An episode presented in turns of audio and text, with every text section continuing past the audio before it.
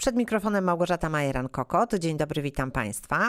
Dziś w roli głównej Karkonoski Sejmik Osób Niepełnosprawnych, a razem z nami pan Stanisław Schubert, założyciel i prezes organizacji, która od wielu lat wspiera e, osoby niepełnosprawne. Dzień dobry, witam Panie Stanisławie. Witam, witam Panią redaktor i Państwa bardzo serdecznie. Osoby niepełnosprawne czekają na nowe przepisy, które tak najogólniej rzecz ujmując mają ułatwić im życie, no ale nie zawsze te przepisy okazują się skuteczne i rzeczywiście ułatwiające to życie. Taka sytuacja zdarzyła się w przypadku wind w budynkach wspólnot mieszkaniowych. Doświadczyli tego mieszkańcy Jeleniogórskiego Zabobrza. Co się wydarzyło? Rzeczywiście z wielką nadzieją podeszliśmy do tej ustawy, która już od roku właściwie funkcjonuje, a weszła w życie 1 marca bieżącego roku. O o dostępności, my ją nazywamy ustawą o niepełnosprawności i y, okazuje się, że była tam luka prawna, która nie ujęła wspólnot mieszkaniowych w katalogu tych instytucji, które będą podlegały certyfikacji albo też weryfikacji pod kątem dostępności. Naprowadził nas y, na ślad tego czytelnik y, z Wałbrzycha, który żalił się właśnie na to, że mieszkając na dziesiątym piętrze, taką radością podszedł do nowej inwestycji, wybudowania nowej windy w tym wieżowcu, który miał już 40 lat, a liści kiedy się okazało, że jak wszedł do pachnącej kabiny, to a jest, był niewidomy. Okazuje się, że tam zastosowano panel dotykowy, sterowniczy panel dotykowy, co oznacza, że absolutnie windą się posłużyć samodzielnie nie może. Jeżeli ktoś nie ma wyobraźni, to proszę uprzejmie wejść do takiej windy, zamknąć oczy i spróbować pojechać na jakiekolwiek piętro. Zapewniam Państwa, jako człowiek szczątkowo widzący, że rzeczywiście to jest niemożliwe.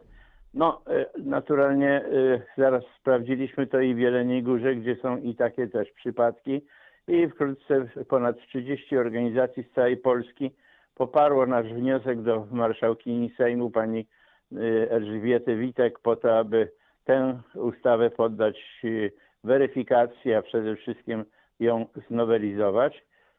No i muszę Państwu z, y, ze smutkiem powiedzieć, że odpowiedź, jaką na interpelację z, z pana posła Sławomira Piechoty z Wrocławia udzielił pan minister do spraw osób niepełnosprawnych, pełnomocnik rządu Paweł Wdówik nas zaskoczyła.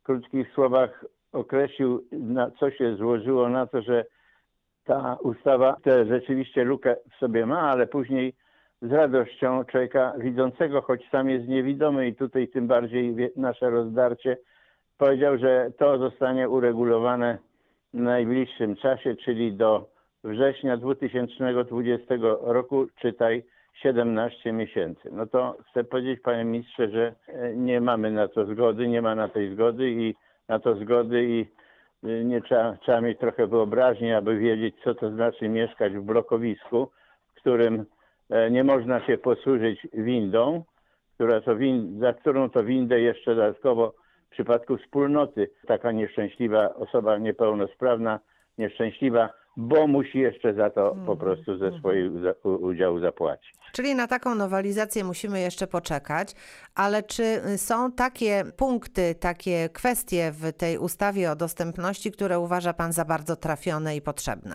99% to, to jest w ogóle e, ustawa, która jest dla całego środowiska osób niepełnosprawnych, e, a jest nas prawie 5 milionów w Polsce. To jest ogromna szansa. Y, ta ustawa precyzuje szczegółowe warunki, jakie powinny spełnić obiekty należące do różnych form własności od samorządowej przez państwową. Wszystkie instytucje życia publicznego, że tak to powiem. E, no i przede wszystkim y, jest y, też instytucja skargi obywatelskiej, która od 6 września bieżącego roku wchodzi w życie i e, co oznacza, że każdy obywatel niezadowolony z formy dostępu do urzędu, instytucji, ośrodka kultury, e, no będzie mógł napisać właśnie skargę. Ta skarga jest w jakimś sensie analizowana, ponieważ e, za nią są grzywny, grzywny nawet do 200 tysięcy złotych w przypadku niepoprawności, a jak powiedziałem na początku, ustawa miała rok karencji i można, by było, można się było wtedy do tego przygotowywać, ale no, czekaliśmy do ostatniej chwili i tak też będzie pewnie z tą skargą e, obywatelską. Chcę powiedzieć, że, że z dużą troską podchodzimy do tej skargi z takiego to też powodu, że znamy naszych podopiecznych i obywateli naszego kraju, a szczególnie tych ze starszego portfela niepełnosprawności, są, mają dosyć roszczeniowy charakter, mimo że wielokrotnie mają rację. I nie chcielibyśmy, aby domagali się, aby nas szczyt chojnika e, prowadziły schody ruchome albo winda. I będziemy w tej materii e, przez nasze media tutaj i przez Radio Kson i przez gazetę Kson będziemy na licznych spotkaniach, zresztą już to robimy, e, będziemy instruowali, gdzie i kiedy można się tłumaczyć, bo można, można się domagać, czy też można się skarżyć, bo to tak jak w miłości z, tymi skargami od sukcesu do klęski jest mała przestrzeń i powiem, że możemy być przez, przez taką biorczość i roszczeniowość, możemy być po prostu jako środowisko źle postrzegani. Ale muszę Państwu też powiedzieć, i to jest nie tylko moja opinia, że najpiękniejsze przepisy, jakie by nie były, nie wyczerpią, nie wyczerpią tego, co jest istotą przyjaźni, czy też istotą współżycia między niepełnosprawnymi a resztą społeczeństwa, co by nie miało oznaczać, co by nie miał oznaczać taki podział. E, jeżeli nie będzie empatii, zrozumienia i takiej normalnej, ludzkiej, zwykłej przyzwoitości, to pewno żadne najpiękniejsze przepisy tego nie uzbroją.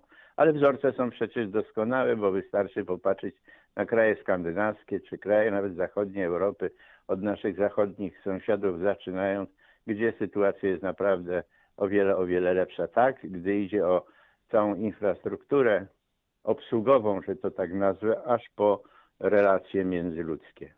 Ale musi pan przyznać, ponieważ od wielu lat prowadzi pan działalność e, właśnie na rzecz osób z niepełnosprawnościami, bo w 2001 roku powołał pan filię Polskiego Związku Niewidomych, a w 2002 roku powstaje właśnie Karkonoski Sejmik Osób Niepełnosprawnych. E, więc e, przez te lata działalności naprawdę dużo się zmieniło, jeżeli chodzi o możliwości funkcjonowania życia osób z niepełnosprawnościami. Niebo a ziemia, potwierdzam. Cieszę się, że pani to też dostrzega jako osoba pełnosprawna. Takim przełomowym rokiem był rok 2003, kiedy ogłoszony przez Unię Europejską e, rokiem e, edukacji, czy budzenie świadomości o istnieniu niepełnosprawności. Wtedy poszły naprawdę ogromne pieniądze na te e, elementy będące przedmiotem edukacji, czy budzenia świadomości. Naprawdę bardzo duże pieniądze, ale też do, dotarło to do niepełnosprawnych i wreszcie po tym 2003 roku niepełnosprawni zaczęli się pojawiać na ulicy. Zaczęło coraz więcej pieniędzy przychodzić na, na y, te usuwanie barier technicznych, jak na oprzyrządowanie, jak na wózki i coraz częściej szefowie zakładów pracy, zakładów usługowych także i produkcyjnych zaczęli zatrudniać osoby niepełnosprawne. Czyli jest to taki splot wszystkich korzystnych zdarzeń, przed którym pewno każde społeczeństwo i my wiemy, że ja wiem, że my zmierzamy ku dobremu i że doczekamy się sytuacji, która jest na przykład w Skandynawii, generalnie rzecz biorąc, czy też w Niemczech, czy też we Francji, czy też w Anglii, gdzie tą e, bezpośrednią pomoc osobie niepełnosprawnej jest widać. Fachowcy padają, że do wyrównania nam tych możliwości szwedzkich, norweskich czy duńskich, no potrzeba nam 10 do 15 lat. No ale przecież to też sprawa zasobności, bo nie każdy ma wieże wiertnicze z, z ropą na szelfie kontynentalnym albo chociażby Nokie. To sprawa zasobności, ale wiem, że coraz więcej pieniędzy na ten cel się przeznacza, a przede wszystkim to nie tylko w tej ustawie, o, o którą pani mnie pytała, mhm. to nie jest tylko sprawa mm, wyszukiwania e, obiektów z barierami, ale pojawiają się coraz częściej środki na usuwanie tych, e, tych e, właśnie mm, barier, czego mamy tutaj także w Jeleniej Górze bardzo, bardzo istotne i poważne dowody. Otóż jest rządowy program Dostępność Plus, z którego są między innymi dzisiaj finansowane takie mm, przedsięwzięcia, na przykład spółdzielni mieszkaniowej, która sprowadza windy bezpośrednio do przyziemia, pomijając tych pierwszych osiem schodków, e, do których trzeba było dotychczas wchodzić. To są sprawy związane Niezwykle ważne, tak jest, z których często no, osoby zdrowe nie zdają sobie sprawy, jaką barierą może być kilka takich schodków właśnie. z... No więc e, to jest właśnie klasyczny przykład takiego przymusowego aresztu ludzi, którzy nie mogą ruszać w domach. I to jest cudowny krok do przodu. Mówi się tak samo o budowie winc w tych starych blokowiskach e, kwadratowych, takich czteropiętrowych. Mówi się też o innych obiektach i muszę powiedzieć, że e, Państwowy Fundusz Rehabilitacji Osób Niepełnosprawnych wspólnie z, e, z Bankiem Krajowym i inicjatywy Ministerstwa Rozwoju Regionalnego i Funduszy Europejskich na ten cel przeznacza coraz więcej pieniędzy. Ja już sobie nie przypominam, czy, czy to ma być 23 czy 25 miliardów złotych, złotych do 27 zdaje się roku. W każdym kwota jest monstrualna, chociaż i tak pewno za mała, ale chodzi o to, żebyśmy ją w logiczny sposób wykorzystali.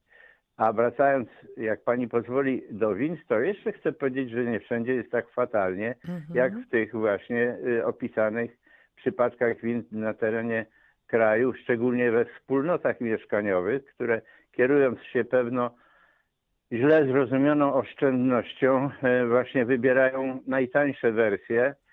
Przy czym różnica w panelu sterowniczym takiej dotykowego, panelu dotykowego i takiego, który spełnia wszystkie oczekiwania osób nie tylko niewidomych czy słabowidzących, ale również słabszych osób, które nie mają takiej percepcji.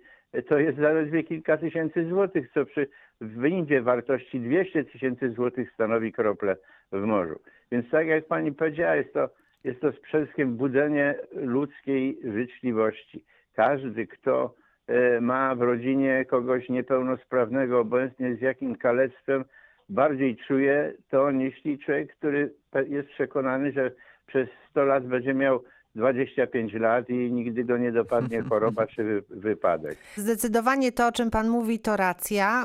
Ja obserwując też środowisko osób z niepełnosprawnością, widzę, że bardzo dużo się zmieniło, ponieważ y, coraz więcej tych osób jest wokół nas widocznych.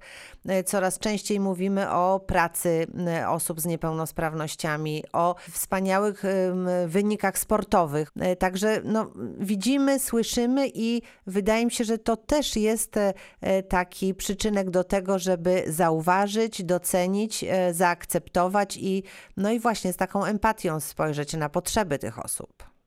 Względnie tak i jeżeli wybrzmiało z mojej wypowiedzi, że z czarnowictwa, to Państwa przepraszam, nie taki miał być sens tej wypowiedzi w moim, mojej intencji. I oczywiście, że to jest, y, jeszcze pewno jest cały ocean przed nami, ale pokonaliśmy już naprawdę daleką drogę, także daleką drogę w budowaniu, w budowaniu tej świadomości. Gdzieś tam po drodze zgubiło się wychowanie, gdzieś tam po drodze ktoś komuś zapomniał powiedzieć, że jak się jedzie tramwajem czy autobusem, gdzie y, jest, y, stoi osoba starsza lub niepełnosprawna, to należy usiąść, należy wstać i ustąpić miejsca.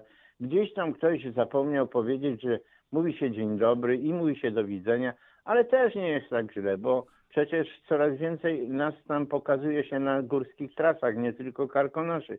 I muszę pani z radością powiedzieć, jako stary turysta i przewodnik i pilot wycieczek zagranicznych, że coraz częściej na tych trasach te małe rodzinne grupki, bo zmieniła się ta turystyka, wzajemnie sobie machają ręką i mówią dzień dobry, dzień dobry. I to jest też takie budujące, że może coś wraca, wróci do, do z ustąpieniem kolejnej pandemii odpukuje, jak pani słyszy w niemalowane drewno. Tak jest. To, że jest lepiej, nie oznacza, że nie musimy dbać i przypominać. E, Tutaj absolutnie się z tym zgadzam. I rzeczywiście, nawet na górskich szlakach widzimy osoby z niepełnosprawnością. W, też w naszym programie rozmawialiśmy o Fundacji Ładne Historie, która zaprasza właśnie osoby z niepełnosprawnościami na takie górskie wyprawy. Więc e, coś się tutaj dzieje. Ale chcę jeszcze powrócić do Karkonoskiego Sejmiku Osób Niepełnosprawnych. Tak trochę jubileuszowo patrząc, e, jak e, powoływał Pan do życia tę organizację, e, tak Pan sobie wyobrażał, że ona będzie funkcjonować przez te lata? No, wyobrażałem, wyobrażałem sobie, znaczy się byliśmy wszystkim, to nie jest tylko moje dzieło, bo sam niczego bym nie zrobił. Było to dzieło za, zamierzone przez 17 szefów organizacji, liderów organizacji, jak zwykle po drodze. Potem ktoś się z kimś tam o coś pokłócił. E, No ale zostało nas z tych, z tych 17, zostało nas 12 i ten wózek trzymamy do końca. Ja sobie wyobrażałem, że Karkonoski Sejmik Osób Niepełnosprawnych będzie remedium na konflikty e, między e, e, ambitnymi albo w cudzysłowie ambitnymi e, liderami. Wyobrażałem sobie, że łatwiej jest mówić o wspólnych problemach e, razem, bo to głos jest bardziej, do, bardziej dociera, że wreszcie można egzemplifikować te elementy, które zasługują w pierwszej linii na na uwagę, na bariery, które trzeba usunąć. I wydaje mi się, że to nam się udało. Tak pani kalendarzowo powiem, że te dwudziestolecie to przypada nam teraz w tym roku, bo e, w gruncie rzeczy to Sejmik został założony e, de jure w 2001 roku, także w tym roku mija nam dwudziestolecie i chcieliśmy to zrobić i daj Boże, żeby się nam udało zrobić kilka okrągłych takich e, tutaj kilka okrągłych rocznic, bo to i diabetycy obchodzą 21-lecie, 21 rok działania i Stowarzyszenie Inwalidów Wzroku 10 lat i Sejmik 21 rok. Chcemy to zrobić we wrześniu. Przy okazji również informuję Państwa, że w naszych działaniach na rzecz otwartej turystyki e, pozyskaliśmy wspólnie z dwoma innymi organizacjami e, środki na współorganizację pierwszego ogólnopolskiego kongresu turystyki społecznej, która właśnie ma się zająć sprawami tej turystyki niekomercyjnej, tej turystyki, która między innymi uwzględnia interesy osób niepełnosprawnych. I tego jest, i tego jest plon zresztą tych dotychczasowych naszych działań, których efektem, przypominam, jest na razie jedyna w kraju wysokogórska trasa z Kopy do Równi pod Śnieżką na wysokości 1400 metrów nad poziomem morza, dedykowana osobom e, z, na wózkach i osobom, e, osobom e, niewidomym dzięki takiej specjalnej odbojowej desce, że Państwowy Fundusz Rehabilitacji Osób Niepełnosprawnych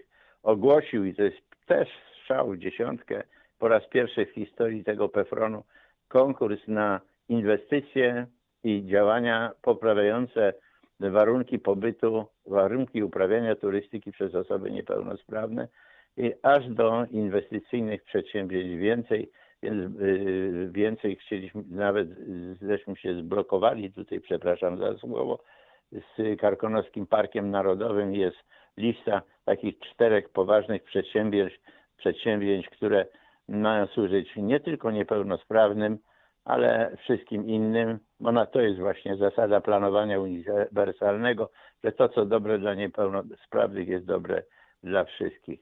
Proszę sobie tylko wyobrazić, że, że oczywiście ten model turystyki się zmienia, tak? To jest ewidentna sprawa, że coraz więcej y, rodzin wybiera się w mniejszych grupach w Góry Kaczawskie, w Góry Izerskie, w Rudawy Janowiskie, ale dalej w sobotę i w niedzielę ten ruch na Świętą Górę, czyli na Śnieżkę e, obowiązuje i bywało tak w ubiegłym latach, że w czasie week- weekendu na tej drodze nie- to nie była wycieczka, tylko procesja pięciu, sześciu, siedmiu, a nawet dziesięciu tysięcy osób. I gdyby nie było tej trasy, o której przed chwileczką mówiłem, która stanowi dumę i Karkonoskiego Parku Narodowego, i Urzędu Marszałkowskiego, i, i nas, Potrosze, bo to myśmy to inspirowali, i nie byłoby montażu finansowego właśnie środków, to by tej trasy nie było, a gdyby nie było tej trasy, to tych kilkanaście tysięcy osób by się przewracało o te wykroty, kamienie i skutki tego byłyby fatalne. Jak się w dziedzinie turystyki lokalizujemy choćby do braci Czechów? No niestety też jesteśmy w tyle, bowiem Czesi mają takich tras turystycznych e, dedykowanych osobom niepełnosprawnych 11, my zaś 3, ale próbujemy to powoli uzupełniać i właśnie cieszymy się, że udało się Państwowy Fundusz Rehabilitacji Osób Niepełnosprawnych wciągnąć również na tę k- ścieżkę no, trochę inwestycyjną mimo wszystko. I to jest zapowiedź, że i nam, osobom niepełnosprawnym, w górach może być lepiej. Czy będzie lepiej w schroniskach? No pewno nie od razu. To będzie następny bo- krok. E, Pewno nie od razu, bo to są obiekty ponad stuletnie. Już nie tylko mówię, że pod opieką konserwatora zabytków, ale przede wszystkim to są obiekty tak, y, y, tak architektonicznie rozległe, o tak różnej konstrukcji, że y, nie wszędzie, po prostu nie wszędzie możemy wejść. Ale cały czas coś się dzieje i to bardzo cieszy. Kiedy m, patrzę na stronę internetową, na Karkonoski portal dla niepełnosprawnych, to widzę, że m, Państwa organizacja działa tak bardzo wielotorowo. Macie swoją gazetę, swoje studio telewizyjne, studio radiowe, m, więc ta płaszczyzna porozumienia czy wsparcia osób z niepełnosprawnościami jest bardzo szeroka. E, Można do Was e, dzwonić, e, można radzić się, można słuchać, oglądać. To też się tworzyło w jakiś sposób przez lata, prawda? Taki pomysł pewnego kompleksowego wsparcia osób z niepełnosprawnościami. Taka była zresztą idea od początku, przyś- przyświecała nam zasada, że chcieliśmy służyć pomocą tym wszystkim, którzy się spotkali na drodze niepełnosprawności i to rzeczywiście przynosi efekty. Wie pani, je- e, bardzo częstym takim krytycznym momentem był wypadek człowieka, który miał lat 45-50, a może nawet 60, był wysoko wykształcony, przygotowany z ogromną praktyką, ni stąd, ni zowąd albo choroba, albo wypadek przerwał, przerwała jego karierę. Jedyną jeszcze, jeszcze do, dwa lata wstecz, jedyną szansą dla niego było stanowisko stróża, portiera, czy po angielsku bodyguarda. To nie każdy chciał, nie każdy potrafił sprostać psychicznie także takiej barierze, E, a przecież te e, renty nie są wysokie. Dzisiaj na szczęście wprowadzono nowe zasady, zasady, których e, ci ludzie, którzy znaleźli się w tej sytuacji, po prostu będą mogli brać udział w takich cyklach reorientacji zawodowej i będą mogli zdobywać nowe kierunki działań. Ten rynek się coraz bardziej e, dla niepełnosprawnych otwiera, choć jeszcze i pewno tam dużo krytyki jest ze strony prasobiorców, to chcę powiedzieć, że warto ten kierunek podtrzymywać, ponieważ coraz więcej pracodawców tym razem powiada, że niepełnosprawni pracownicy to naprawdę z reguły bardzo ofiarni, bardzo rzetelni i sumienni pracownicy. Ale jak pani pozwoli, to jeszcze w tej e, części informacyjnej chciałem dodać, że jakoś tak nas nie powaliła na, na kolana zaraza. I Na szczęście, marca- na szczęście. na szczęście, tak. I właściwie od marca, już, a już od jesieni ubiegłego roku postanowiliśmy wobec kompletnego lockdownu, my się też tutaj nie, spotka, nie spotykaliśmy się i jeszcze nie spotykamy się w Sejmiku, w nowej zresztą przestronnej, wyremontowanej e, siedzibie. Natomiast e, od, e, od właściwie jesieni co tydzień, zawsze we wtorek odbywają się takie spotkanie na platformie Zoom z ponad 20, od 20 do 40 osób z, całego, e, z całej Kotliny Jeleniogórskiej bierze w tym udział. Tam są osoby ze strony, ze strony administracji, czy są wójtowie, są dyrektorzy wydziału, jest policja, jest straż miejska, są tam przedstawiciele spółek komunalnych, którzy mówią o problemach, także ci ludzie, próbujemy osłodzić tę samotność e, ludziom pozostającym w domu e, face to face, tym razem z telewizorem czy z monitorem i mam nadzieję, że się to szybko skończy. Jest piękna pogoda dzisiaj w Jeleniej Górze. Dzisiaj mamy spotkanie też y, z tymi naszymi mm, warsztatowiczami, jak ich nazywamy i wszyscy zawsze mówią, Boże, żebyśmy się już mogli bezpośrednio zobaczyć tam w Sejmiku na Jaskowej Polanie. Mamy taką piękną tutaj polankę na zapleczu z altanką, ze stołami, gdzie można wypić orężadę, a może nawet i nieraz piwo. Po 13.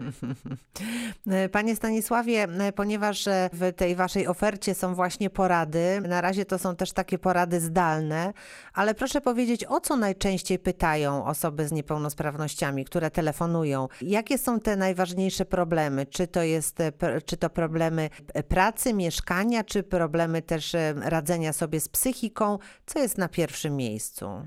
Więc e, powiem Pani, że te e, dyżury również utrzymujemy przez cały czas w, gotowości. Jest do dyspozycji trzech prawników, dwóch psychologów, doradca do spraw socjalnych, e, doradca do spraw budżetu domowego, że ich tak nazwę, aby pomóc ludziom wiązać koniec z końcem. Jest oczywiście społeczny rzecznik osób niepełnosprawnych, także jest do dyspozycji i odbywa się to w ten sposób, żeby że, że dzwoni beneficjent, jak go się brzydko nazywa, do nas. My e, podajemy numer doradcy, ten numer e, zainteresowanego doradcy i on odzwania do niego w ciągu kilkunastu minut i udziela mu porady prawnej, psychologicznej lub też innej w zależności od pytań. Jakie są najczęstsze tematy? No, bardzo duży nacisk jest na psychologię. Jednak te osamotnienie swoje zrobiło i coraz więcej depresji, pośród ludzi starszych, y, samotnych. Y, COVID zrobił i to, i to, że poszerzyła się znowu grupa i tak przeważająca w naszym środowisku grupa wdów. Y, to wymaga określonego wsparcia i wydaje mi się, że te panie szczególnie czekają też na to, aby nie tylko jedną drogą dla ich rozrywki był, była droga na cmentarz, by odwiedzić leżącą tam rodzinę czy męża. Drugą grupą zaś są sprawy pracownicze i mieszkaniowe. No niestety tak się składa, że większość mm, naszych podopiecznych to ludzie, jak już mówiłem, nie grubego portfela i mają poważne kłopoty z regulacją czynszu. Wydaje mi się, że czynsz jest w kategoriach potrzeb którąś kolejnością, na pewno nie pierwszą i mało kto sobie zdaje z tego sprawę, jak to groźny element doprowadzenie do zaległości, które często kończą się eksmisjami. Udało nam się w kilkunastu przypadkach namówić prezydenta, żeby odstąpił od tych, od tych właśnie eksmisji, ale rzeczywiście ludzie, nie będąc wydolni finansowo, doprowadzają do zadłużeń. Mhm. Trzecia wreszcie sprawa to sprawa mimo wszystko problemów alkoholowych, czyli problemów przemocy w rodzinie i tutaj muszę pani powiedzieć, że na kanwie doświadczeń, które mamy, muszę stwierdzić, że chyba i ta ustawa o działaniach przeciwalkoholowych e, jest, jest chyba naprawiana na kolanie, bo między tym, co tam zapisano, a praktyką jest ogromna przestrzeń ku ogromnemu nieszczęściu e, z reguły starszych e, rodziców, którzy muszą utrzymywać i tolerować pijaka syna w domu. Czyli ten problem finansowy y, też jest tutaj bardzo istotny. Jednak y, wciąż osoby z niepełnosprawnościami, jeżeli nie mają takiej możliwości, żeby pracować, y, no to borykają się z ubóstwem. Zdecydowanie tak i e, myślę, że nie tylko z ubóstwem, e, ale również to jest pewien rodzaj wykluczenia. To jest też pewna świadomość, o czym rozpoczynaliśmy naszą rozmowę, wydolności fizycznej, która uniemożliwia poruszanie się właśnie po schodach w tych starych socjalistycznych czteropiętrowych budynkach.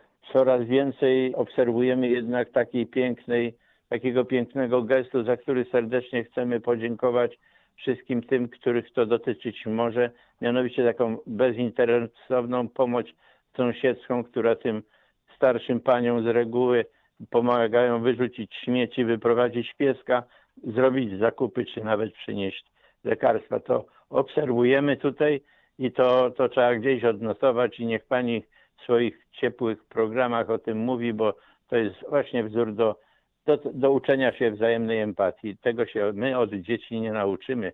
Dzieci się muszą tego nauczyć od nas. Panie Stanisławie, bardzo dziękuję za dzisiejsze spotkanie. Najlepsze życzenia z okazji jubileuszu, aby udało się te e, uroczystości zorganizować, które planujecie na ten rok, ale bez względu na to podziękowania i gratulacje za te 20 lat wytężonej pracy, która tak wielu osobom przyniosła pomoc. Bardzo serdecznie dziękuję. Karkonoski Sejmik Osób Niepełnosprawnych, pan Stanisław Schubert, e, prezes e, organizacji. Dziękuję za spotkanie. Dziękuję Pani bardzo i dziękuję Państwu. Do usłyszenia. Małgorzata Majeran-Kokot, ja również dziękuję i za chwilę przedstawię kolejnego gościa.